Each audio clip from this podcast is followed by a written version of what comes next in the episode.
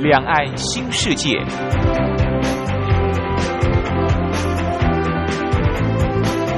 这是一个让您打开视野、胸怀两岸、放眼全球的云端世界。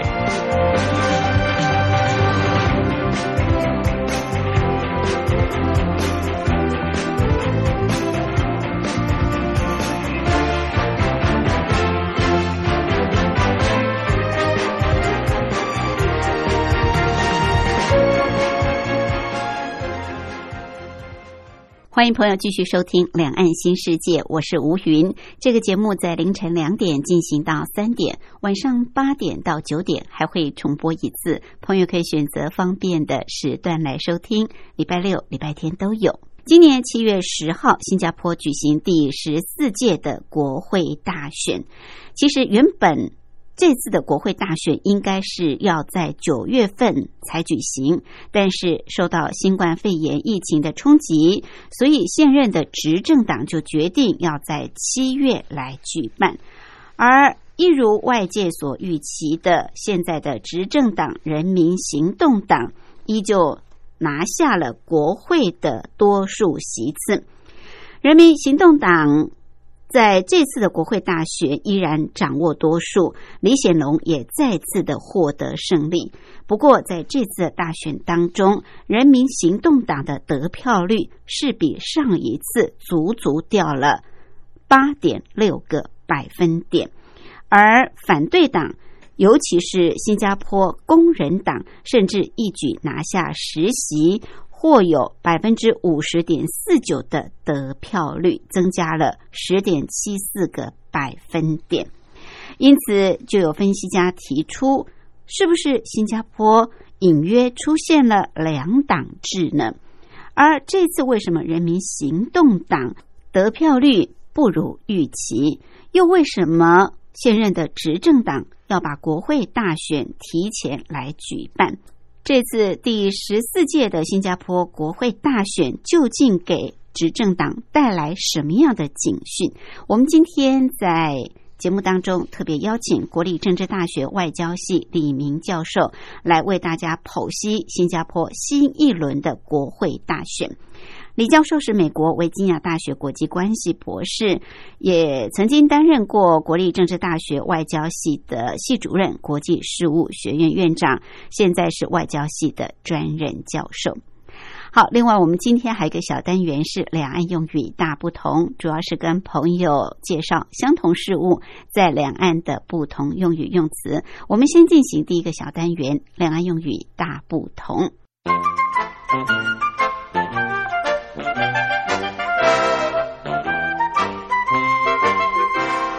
两岸用语大不同，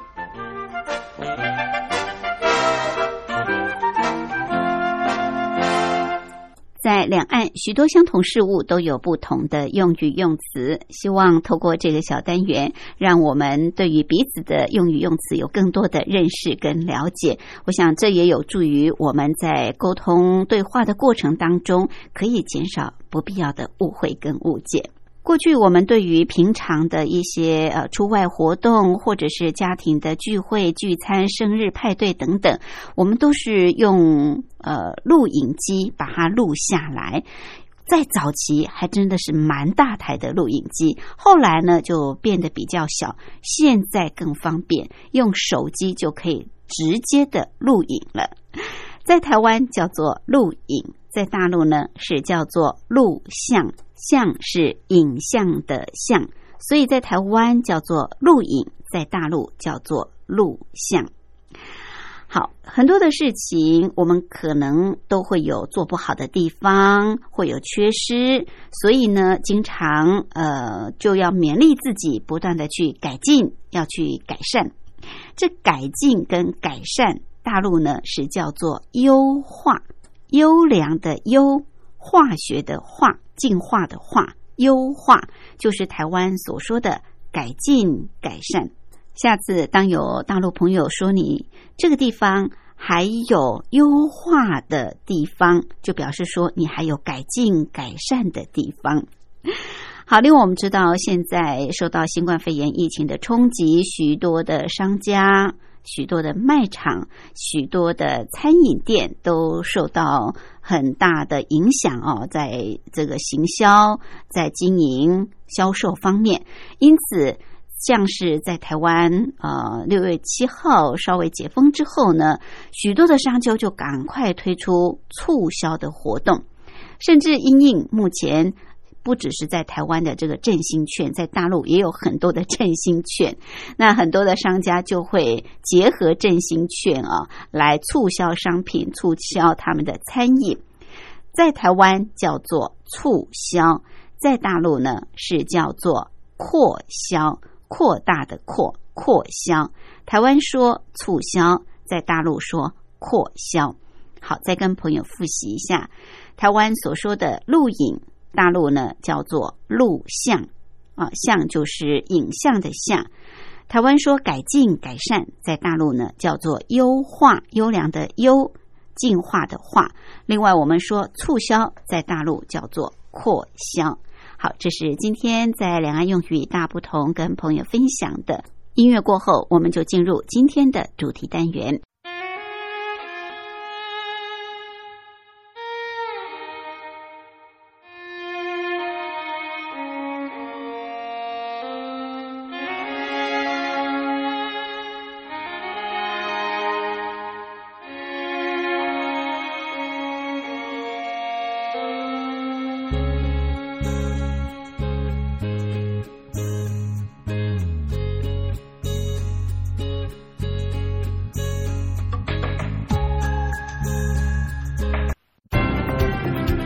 说两岸。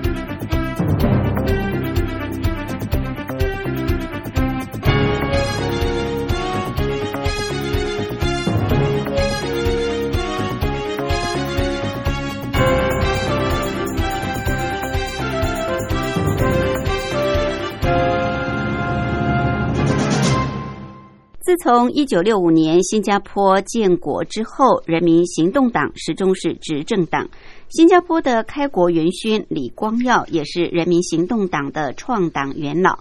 李光耀确实是带领新加坡从无到有、不断壮大的灵魂人物。也由于李光耀的真知灼见和坚定毅力，新加坡才能够在国际社会立足，成为国际瞩目的发达国家。李光耀在一九九零年退休之后，由第二代领导人吴作栋担任总理，继续努力，直到两千零四年再交给第三代领导人李显龙，也就是李光耀的长子。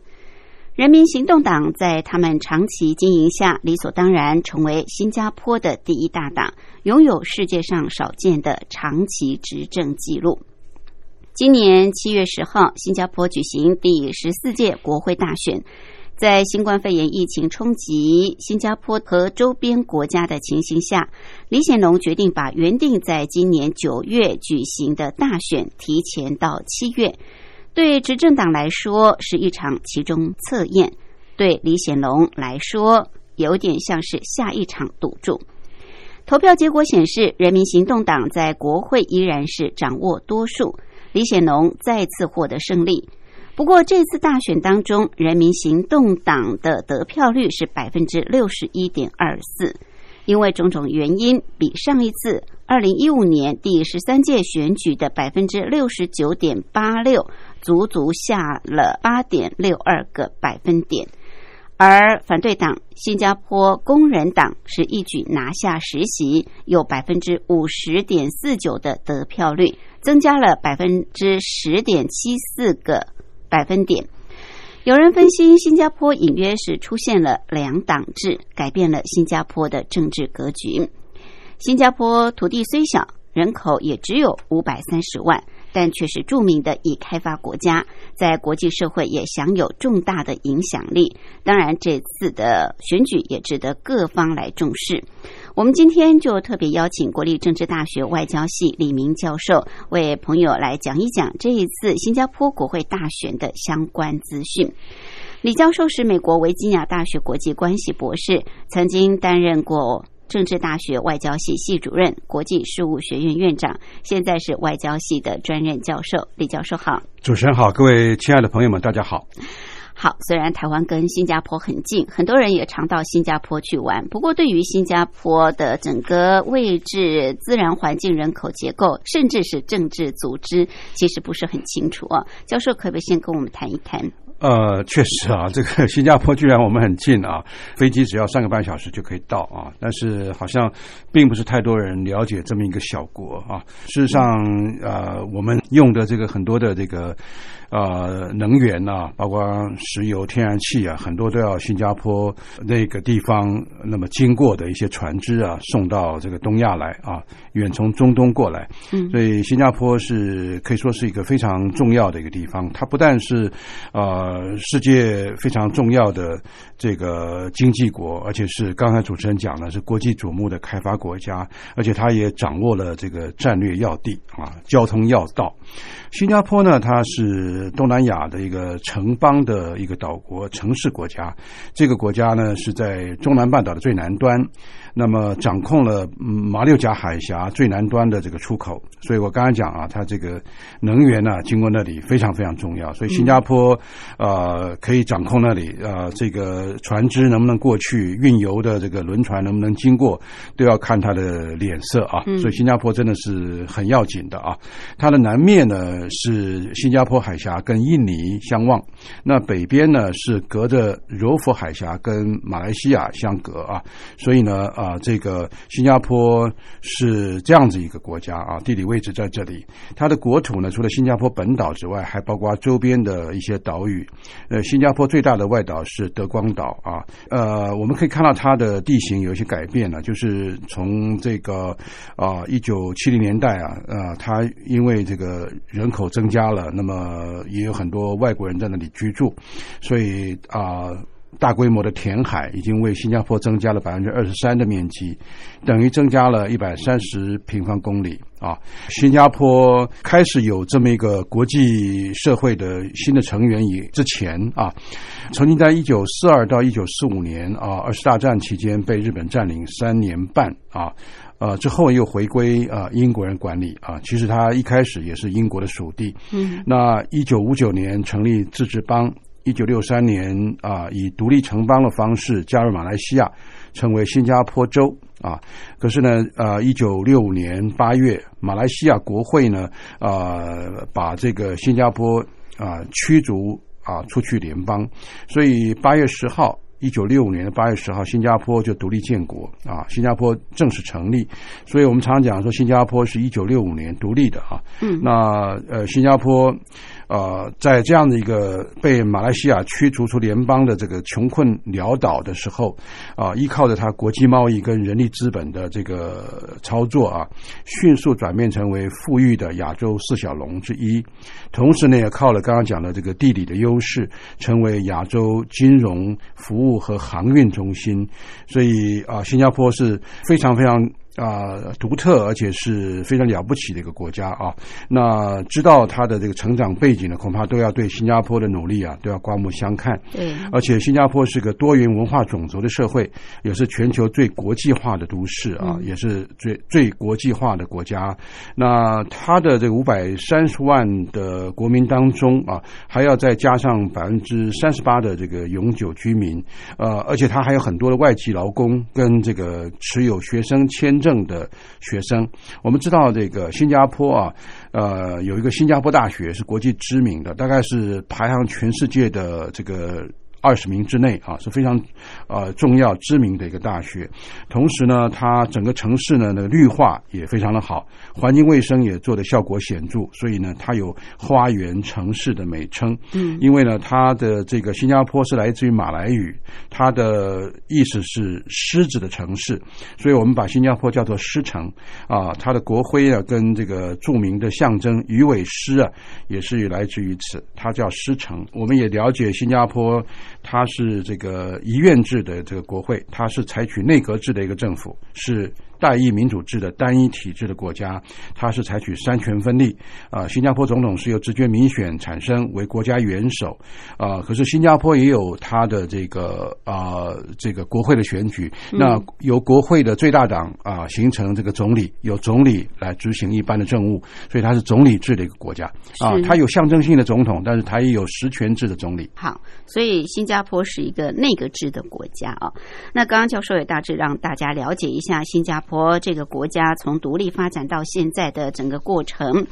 从一九六五年独立建国之后到现在，新加坡也不过才短短半个世纪的时间，但是呢，它却能够国际化的程度这么高，甚至已经是开发的国家啊，所以相当的不容易。那我们知道，在一九六零年到一九七零年代，亚洲经济起飞，那个时候。亚洲四小龙，其中之一呢就是新加坡，所以新加坡在国际经济发展上有过相当优异的记录。当然，现在已经是已开发国家，可是除了经济上，在政治上，它也是很重要的。有关在经济政治这个部分，教授可不可以跟我们谈一谈？呃，好的。这个新加坡刚才讲，它是一个多元化的呃多民主的民主国家啊，确实啊。那么可以看看它的族群哈，嗯，呃，五百三十万人口里面外加一些外来的人口啊，刚才讲了。那么主要是呃以新加坡本身来算的话，那百分之七十四点三是华人啊，所以将近百。百分之七十五，四分之三是华人，那么再加上呢，百分之啊十三点九的马来人啊，那大概是还不到百分之十四，那么再加上百分之八点五的印度人啊，还有再加上百分之三点二的其他人啊，这个来自于其他各国的，所以它是华人、马来人跟印度人为主的这样子的一个啊族群所形成的一个国家。那么再看它的宗教啊，它百分之三十三点一是信仰佛教。百分之十九是信仰基督教，那百分之十八呢是啊没有特。别说，那么他们说是属于哪一个宗教？但是还有百分之十五是信仰伊斯兰教，还有华人呢？呃，跟这个一般的人民信仰呢？呃，还有一部分人说，他百分之十一是信仰道教，百分之五是信仰印度教。可以说，它是非常多元的一个国家。这样子一个多元的国家，能够那么多的族群处在一起，也是相当的不容易啊。那当然，它的官方语言就必须要非常非常的严谨啊。它是以英语为主。的官方的语言，还有另外两个官方语呢，是马来语跟塔米尔语。但是呢，啊，一般啊，我们也知道华文啊，也是。这个官方语之一，只不过是说他们现在是用这个英文为主、华文为辅的这样的一个政策啊。那这个是新加坡它目前特有的一个状况、一个现象。呃，刚才啊提到说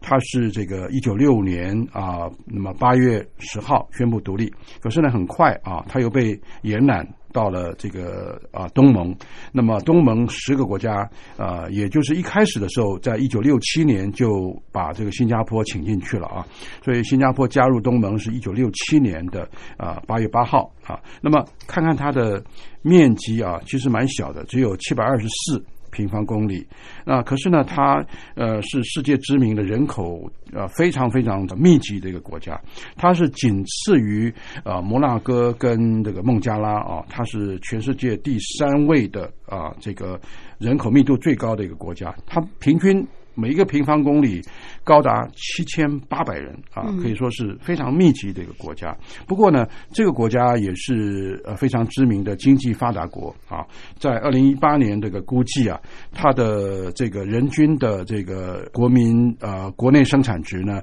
是高达十万啊零三百四十五美元，全世界第三名。好，那么呃，如果是以国际汇率来算的话，二零一八年的估计值呢是每个人平均的人均的收入啊，大概是六万四千多，是全世界的第七名，可以说是非常非常重要的一个发达国家。不过呢，除了这个呃经济上以外，刚刚讲了这个是呃一九七零年代成为啊非常知名的亚洲四小龙之一，但是它的国际影响力不仅于此啊，它是全世界。政治最亲民的一个国家，绝对的反对贪腐，贪腐的话罪行非常非常重，而且呢，他也给这个官方的人员很多的这个薪资，所以官方的这个治理啊，非常非常的有效率。其实也不必贪啊，呃，也不能贪，也不敢贪。嗯，那他是一个全世界啊都向往的一个的那个生活的。啊的一个国家，还还有就是它在国际关系方面也有很大的这个作用，因为大家都知道它是一个呃很了不起的一个啊岛国，但是呢，实际上它的这个呃政治倾向是比较中立的，它是基本上是一个中立国家。它不偏不倚，所以我们可以看啊，大家对新加坡的信任感也很高。那我们知道，一九九三年的孤汪会谈，也就是在新加坡召开，两岸都很信服新加坡啊，而且两岸都跟那个李光耀又维持很好的一个关系。那么，新加坡在二零一八年呢，也是呃，这个美国总统川普跟这个北韩最高领导人金正恩会面的一个地方。所以各位可以看啊，美国跟北韩长期的不睦啊，对立，可是居然选上了新加坡。作为一个会谈的地点，所以它是一个啊，可以说这样子的一个令人信服的一个国家啊。所以新加坡是相当的不容易的。对对，不管是在经济上或者是在政治上哦。好，那新加坡。当然，最近也因为这个受到新冠肺炎疫情的冲击，所以大家也关心：哎，那新加坡一向治理能力这么强，对于这个疫情的管控程度又是如何？另外呢，在新冠肺炎疫情的扩散情况严重之下啊，李显龙不但没有这个推迟九月份的国会大选，甚至还把它提前。为什么会这么做？我们待会儿休息过后进一步来请教李教授。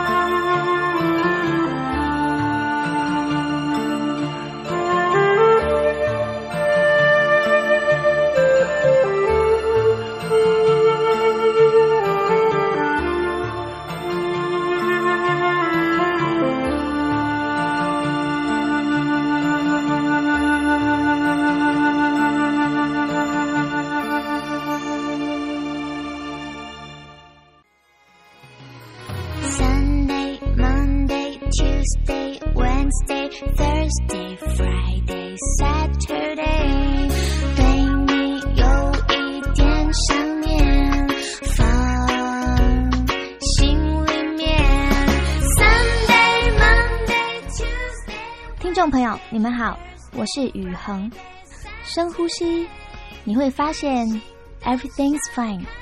收听光华之声的节目，你也可以找到 happy day 的理由。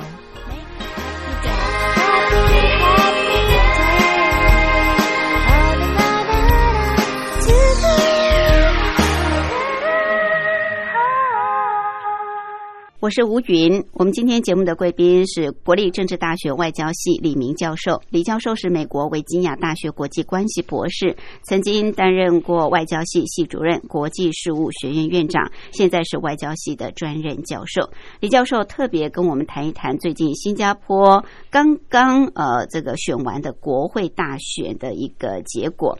呃，今年本来新加坡应该是在九月份才会举行国会大选，但是却提前到七月份。当然，人民行动党依旧是占国会的优势哦。不过，似乎在得票率方面有很大的一个改变了。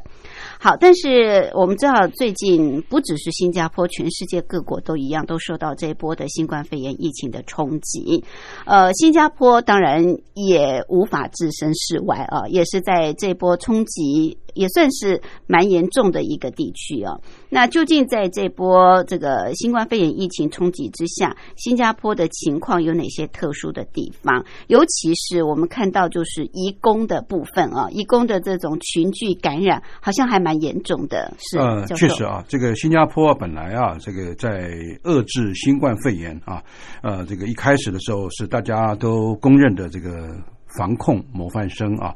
呃，可是呢，经过一段时间以后呢，发现到嗯，他的情况是不如想象的简单，而且是蛮严重的哈，变成东南亚的重灾区啊。到了这个五月底就破万了啊！出现什么样的一个情况呢？就是我们都知道啊，这个新加坡的人口大概五百三十万，但是呢，却引进了一百多万外籍的人士来填补他的所需要的劳动的缺口，而这些移工呢，是来自于中国大陆、印度跟孟加拉为最大宗，他们的日薪是多半是这个二十六块的这个新加坡币啊，其实是并并不高的啊，大概是。呃，美金才呃二十块不到啊，呃，可是呢，啊，他们这些的这个移工啊，确实占了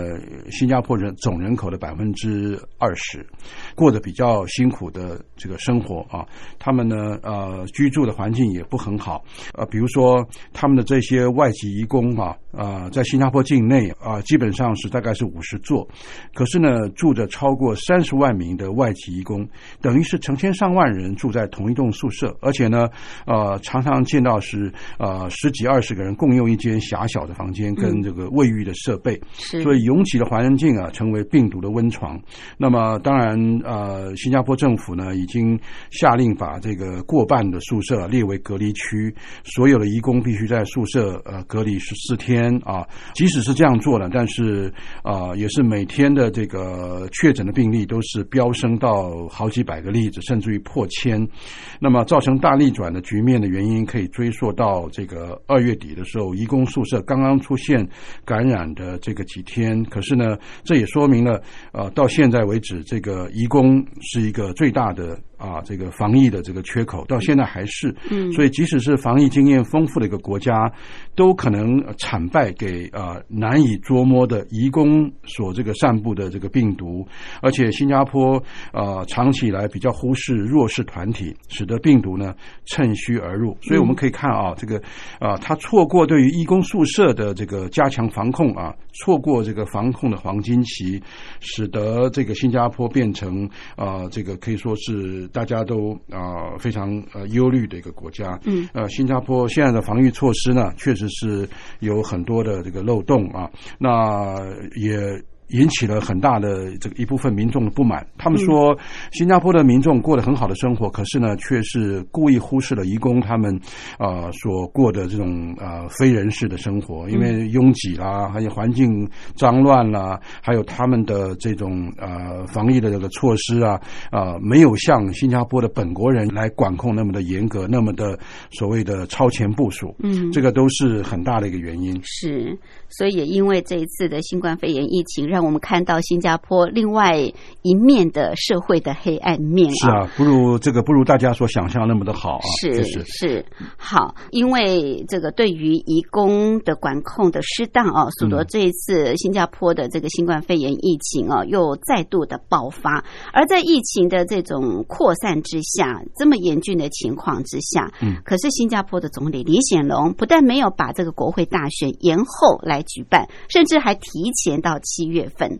到底他考量的是什么呢？他怎么来认识这个从未经历过的一场选举？哎，当然了，这个新冠肺炎的疫情啊，仍然是在新加坡是一个重中之重啊，是一个相当不稳定的因素，引起大家的共同恐慌。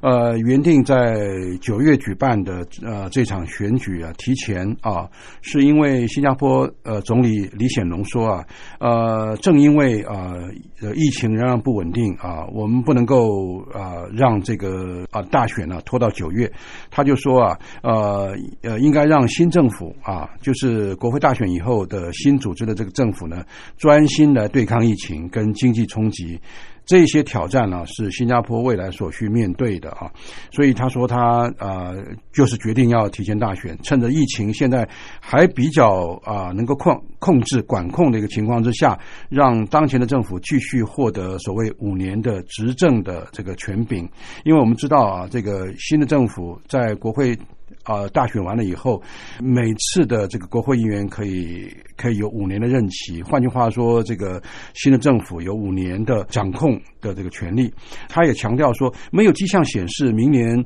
四月政府任期结束之后，这场疫情就会过去啊。嗯，所以我们不要期待说疫情很快的就会过去。所以说，呃，李显龙说，除非有有效的疫苗得以问世，否则新冠病毒可能还会在世界上肆虐，至少。一年到两年之久啊，新加坡总理李显龙做这样的一个建议啊，呃，总统呢哈利马他就呃直接宣布解散国会啊，所以提前啊在七月十号。来进行这个新的一届的这个国会大选啊，嗯，可是基于防疫的理由哈，新加坡目前是仍然是禁止五个人以上的这个聚会，嗯，所以造势的集会啊无法举行，扫街拜票可能也必须停办，所以各个政党呢早已经把这个主力啊转向网络啊，还有这个视讯啊，积极的在社群媒体上面宣传理念，所以呢，候选人是用这样的一个方式呃，能够来呃吸引大家的一个支持。而且借助于这个电视转播发表政见，所以这也就是李显龙刚刚所说的，新加坡从来没有经过的一场选举，让大家呃可以说一方面是刮目相看，二方面呢也是认为啊这次啊的这个选举，人民行动党啊在执政了五十五年之后啊这么久的那个时间，还有再加上疫情啊有的变化，不像他们原先所说的那么好，他是不是能够依然掌握国会？所以看来啊这个大家。都有一部分的这个期望，但是呢，也有一部分向往，看看看能不能有一点改变。是，不过看起来李显龙是有真知灼见啊，是有这个超前部署。呃，他考量到这个疫情的难以管控啊，所以在疫情一开始的时候，他就赶快决定要提前来举办这个国会大选。毕竟这对。呃，执政党好像还是比较有利。如果再拖到现在，恐怕不见得只是下跌了八点六个百分点而已。嗯，是的，川川普应该学学他啊。对，川普如果在今年二月选的话，一定选得上。啊，但是现在川普呢，却陷于这个疫情的焦灼当中啊。对啊，川普十一月选呢，越拖越对他不利啊。是是是。好，刚刚这个教授也提到了，就是因为疫情的关系，所以这场选战啊，大家只能透过这种网络、透过电视啊，没有办法用比较具体的、公开的这种演讲啦，或者是举办这个活动啊、群聚的方式来表达自己的这些政见。可是我们知道，新加坡在去年通过了一个防止网络错误资讯和操纵法，呃，很多的在野党认为这个是执政党哦，好像在。打击这些呃在野党啊，那是不是如此？还有这次也比较引起大家关注的，就是李显龙的弟弟居然啊出来跟他唱反调，怎么回事？我们待会儿休息过后进一步来请教李教授。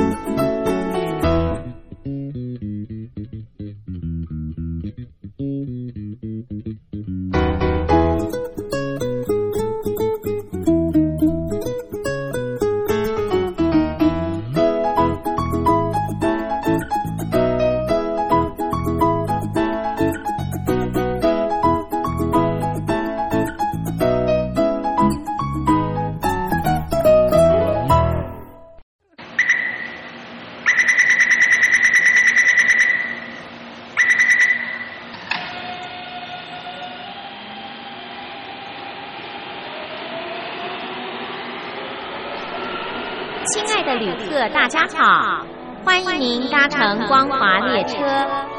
我们中途的停靠点有中波七一一千赫、九八一千赫、八零一千赫、八四六千赫，以及短波九七四五千赫。希望您随时利用这些频道上车，和光华之声的朋友们一起翱翔天际。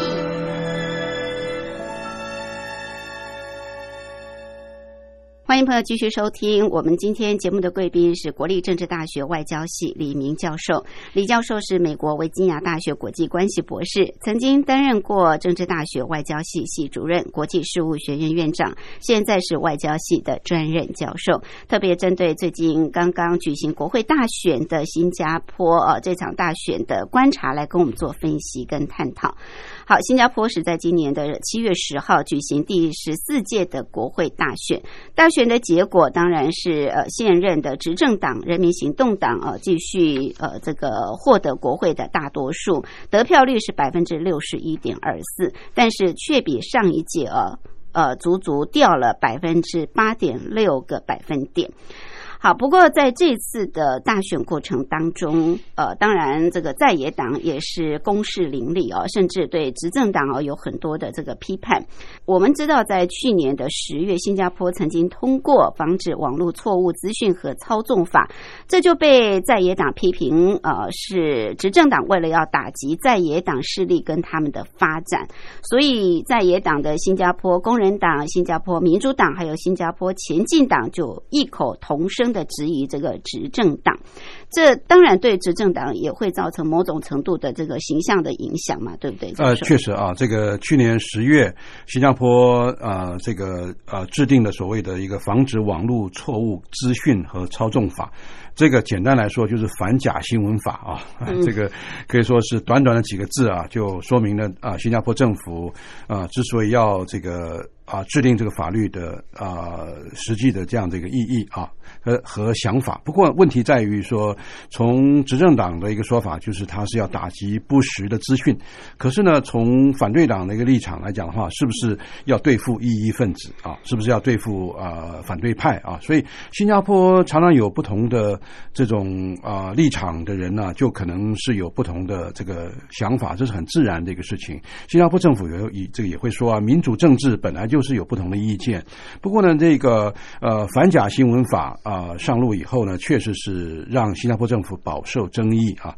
这个主要是啊反假新闻法上路以后呢，是赋予政府呃相当大的权利，那认定网上所张贴的内容是不是危害公共利益，违反的人可能会面临。这个网页下架了，然后吃上一年的牢饭了，和必须要缴交这个大概是一万四千块美元的罚金，而啊，到今年七月啊为止生效大概十个月的法规，截至到这个二零二零年七月，已经动用了五五十五次啊，动用了五十五次之多，而且那个法律呢是被批评说是执政党用来对付在野党的工具啊，所以呢。正到呃新加坡大选的时候，这个法规呃到底是用来对抗不实资讯，还是打击这个反对党啊？啊，各家的说法是不一致的哈。嗯。不过新加坡政府是驳斥啊，说这个法律是授予给高阶的公务人员，而不是给内阁的部长，所以呢基本上是公正的。不过呢，呃，网络安全专家梅耶尔。他就在《南华早报》里面就说啊，到这个七月为止，已经动用那么多次啊，可能会被新加坡政府用来。用作打击不同对手的这个工具，而这个造势的时间只有九天啊，距离大选啊，又因为疫情的关系而禁止大型的聚会，所以呢，呃，这个工人党啦，呃，新加坡呃民主党、新加坡前进党异口同声说，这个都是用来对付这个在野党的啊。刚才所说的梅耶尔啊，他所做出的一个统计是动用了五十五次，大概有八成以上啊，都是啊，因为他批评。新加坡政府啊，所以被被要求这个网页下架啦，还有被罚啦，还有被要求这个啊停止这个活动啊，呃，这样子一个敏感的议题，到现在为止呢，都演变成这个执政党跟反对党啊彼此这个谩骂、抨击跟斗争的这个议题，所以这也是新加坡政府在去年成立所谓的这个反假新闻法之后，呃，所意想不到的。当然也啊，相当程度的损害了这个人民行动党，也就是执政党的形象。嗯哼，是好。除了这个。反假新闻法啊，被在野党抨击之外，另外在这次的大选选过程当中，呃，大家比较注目的就是李显龙的弟弟李显阳，他居然跟自己的大哥唱反调，呼吁新加坡的选民投票给在野党。啊，投票给在野的阵营，到底为什么李显阳呃会这样子做呢？他的特别诉求究竟暴露了现在执政党长期存在的哪些趋势？为什么戈壁往外弯呢？呃，对啊，这个李显龙的弟弟李显阳哈，嗯，这个阳是那个发扬的阳啊，呃，他们名字只差一个字啊，他们原本是应该是呃同一个家族出身啊，不过就是因为先前也闹过呃李。显龙、李显阳跟他的妹妹等等啊，就是因为李光耀啊总理他去世之前所留有的家产呢，而呃这个对簿公堂的这个事情啊，那么造成沸沸扬扬的这个舆论呢，也让李光耀家族啊啊李显龙、李显阳等等啊，他们是不是啊这个衍生家变啊，而产生了这种啊不利于这个李显龙家族的这个说法。不过呢，李显阳确实是在呃，政治光谱上面呢，啊，他是跟他的哥哥呃李显龙是分道扬标的啊。他一直觉得，呃，和他的这个哥哥呢，在如何来啊治理这个新加坡呢，有不同的一个做法。呃，他最近啊，经常是啊支持，比如说几个在野党啊。我们知道，这个最近的第十四届的这个大选呢，新加坡一共有十个在野党参选。我们刚刚所说的新加坡的民主党、新加坡工人党跟新加坡前进党是十个在野党里面是比较大的，当然还有一些别的。新加坡特别是新冠肺炎啊一，因为这个忽视了移工族群啊，使得疫情啊加剧，呃，确诊的病例每天都增加，那这个也引起了反对党不满。那么李显阳就加进去了这个新加坡前进党反对人民行动党的这个。这个阵营里头去啊，嗯，呃，李显阳曾就曾经说啊，人民行动党的这个候选人呢，经常是把参政当成是他们的职业。啊，他们呃拥有巨大的国家机器资源啊，他们呃成为新加坡总理在国会的这个发言人呢，或者是鼓掌部队。那人民行动党的国会议员通常是可以平步青云，呃入阁或者是坐上高薪的政治位置。呃，对这些人来说，呃，这个与其是为人民奉献或者为民服务。看起来是比较像是听命于人民行动党的指挥，而踏入政坛看起来就像规划好的这个职业安排。那么李显阳说啊，呃，在野阵营的国会议员啊，他们的质询啊，却是会被压制啊，或者是不被报道啊。他们一直是努力，可是呢，人民却听不到这个反对党的这个声音。他觉得国会啊，真的要做很多的这个。的改善，特别是人民行动党啊的这个做法，很多都是围观啊，而且是认为是这个。啊，当国会议员或者当官是他们的终身志业，可是呢，却是离人民的声音太远。嗯，这是李显阳所一直在强调的啊。是，所以呢，他一直是啊，指正了这个执政党长期存在的一些缺失。当然了，他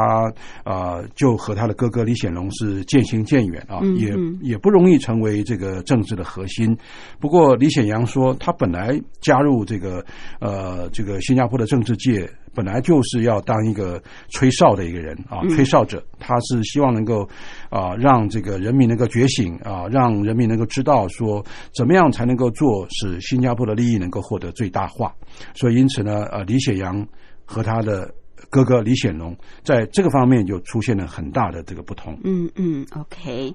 好，那这次呢？呃，虽然在野党就是说有李显阳的一个加入哦，确实在这次的得票方面相当的不错。在七月十号，新加坡的第十四届国会大选结果，当然人民行动党还是掌握了大多数哦。李显龙也再次的获得胜利。不过，相较于上一届来看，上一届呢，他的得票率百分之六十九点八六，这次才六十一点二四，所以足足是少了八点六二个百分点。相对的，反对党啊，却是呃，像是新加坡工人党，它的得票率却增加了十点七四个百分点。所以这次新加坡国会大选看起来，执政的人民行动党确实是马失前蹄。那到底有哪些因素造成？还有我们也知道，就是亚洲国家的大选啊，新生代的年轻人的政治倾向。似乎都攸关选举的胜败，这次新加坡似乎也不例外。当地的年轻人到底哪些态度左右了这次选举的结果呢？嗯，未来新加坡是不是真的走向了两党制的一个方向了呢？呃，这个很难说，未来新加坡是不是真的会走向两党制啊？呃，看起来依然是人民行动党依然是独大啊。嗯，呃，我们看啊。这个这次二零二零年跟二零一五年啊两届来相比的话，二零一五年的这个人民行动党是有八十三席，工人党最大的反对党六席。那二零二零年啊，这个人民行动党依然是八十三席，工人党啊却是加了这个呃四席，变成十席。呃，所以工人党的力量啊是显著的这个提升的啊。我们知道这个新加坡的。呃，国会里面啊，一共有一百零四席，一百零四席里面就是民选的议员是九十三席，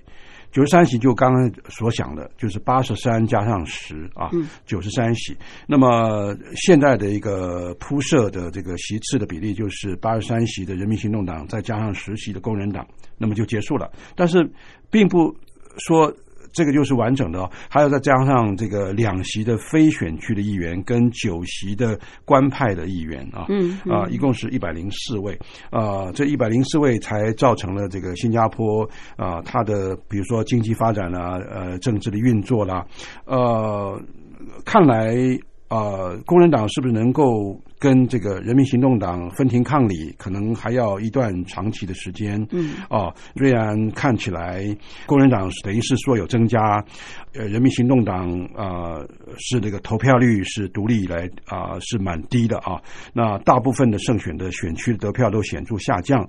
那这个人民行动党呢，呃，顿时啊弥漫了一股好像比深夜更深沉的一种气氛。嗯，啊，大家都在想说，呃，这个新加坡的政治。上的两党制啊，是不是已经在预做准备了啊？但是民众还是在呃还在看啊，这要看第一个，人民行动党是不是能够满足民众呃殷殷期望，还有就是啊，这个工人党是不是能够啊获得民众更多的这个支持啊？呃，不过执政党啊，在过去啊有一段的呃政治失误啊，呃，那么因此导致了这一次的这个选举啊，可以说。虽然依然是得到八十三席，可是呢，他们总觉得还不是挺成功的哈。他们依然是认为这是一次选举是一次挫败啊。嗯。呃，这是一方面，年轻的选民不再接受执政党关于这个选区重划等等的这个这个依据啊。呃，年轻的选民认为这个人民行动党还是蛮自私的。他们所图的依然是长期的执政啊，还有呢啊，专业的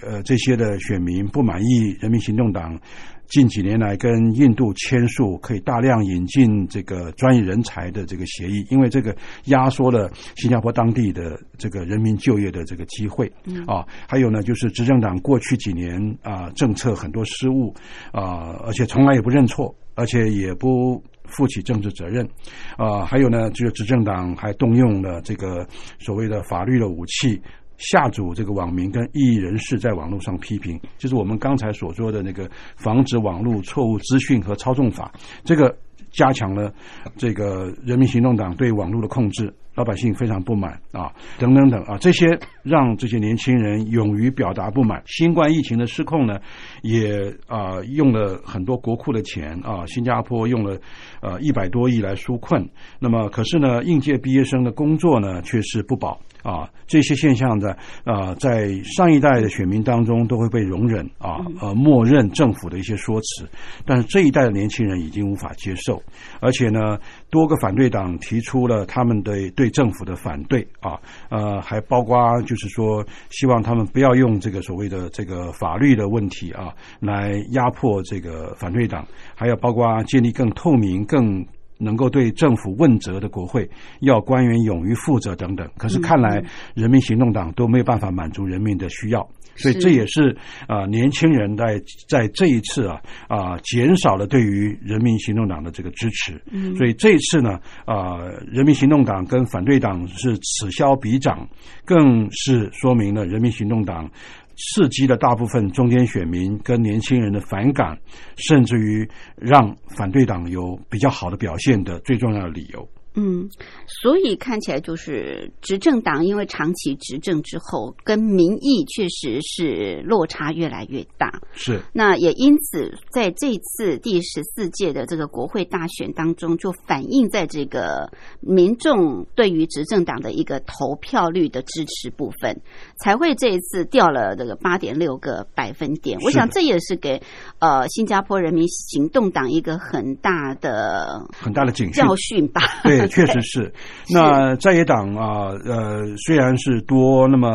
呃分割了他们的选票，嗯，但是可以说，工人党依旧是最大啊。再加上这个民主党跟前进党一起加进来，他们有很多的不满，也获得了比较呃年轻族群的这个支持。是啊，面对这个呃这种年轻世代，他们不畏恐吓，不怕打压，以及越来越多人才加入啊这个在野党的阵营啊，那。啊，从李光耀延续到吴作栋，一直到呃这个李显龙，这些那套这个棒子跟胡萝卜并举的这种管制的模式，那么在李显龙的后期出现了疲惫的一个状态。嗯，那李显龙当然呢有意要培养他的副总理跟财政部长王瑞杰来接班，可是王瑞杰目前他并没有显著的表现，所以也是让这个民众啊对人民行动党失望的原因。嗯嗯。嗯，OK。好，这是这次新加坡最新的国会大选的结果，当然给执政党很大的警讯。那也代表执政者啊，必须要重视民意的一个诉求。嗯，当然，新加坡是一个民主国家啊，我们常常说这个民意如流水啊。确实啊，人民行动党帮助了新加坡建国，但是呢，呃，未来会有更大的民意来检视人民行动党是不是他的政策符合民众的需求。是是，OK。好，我们今天非常感谢。国立政治大学外交系李明教授针对新加坡最新一轮的国会大选的结果，跟我们做这么深入的分析。谢谢李教授。呃，谢谢主持人的邀请，也谢谢各位听众的收听。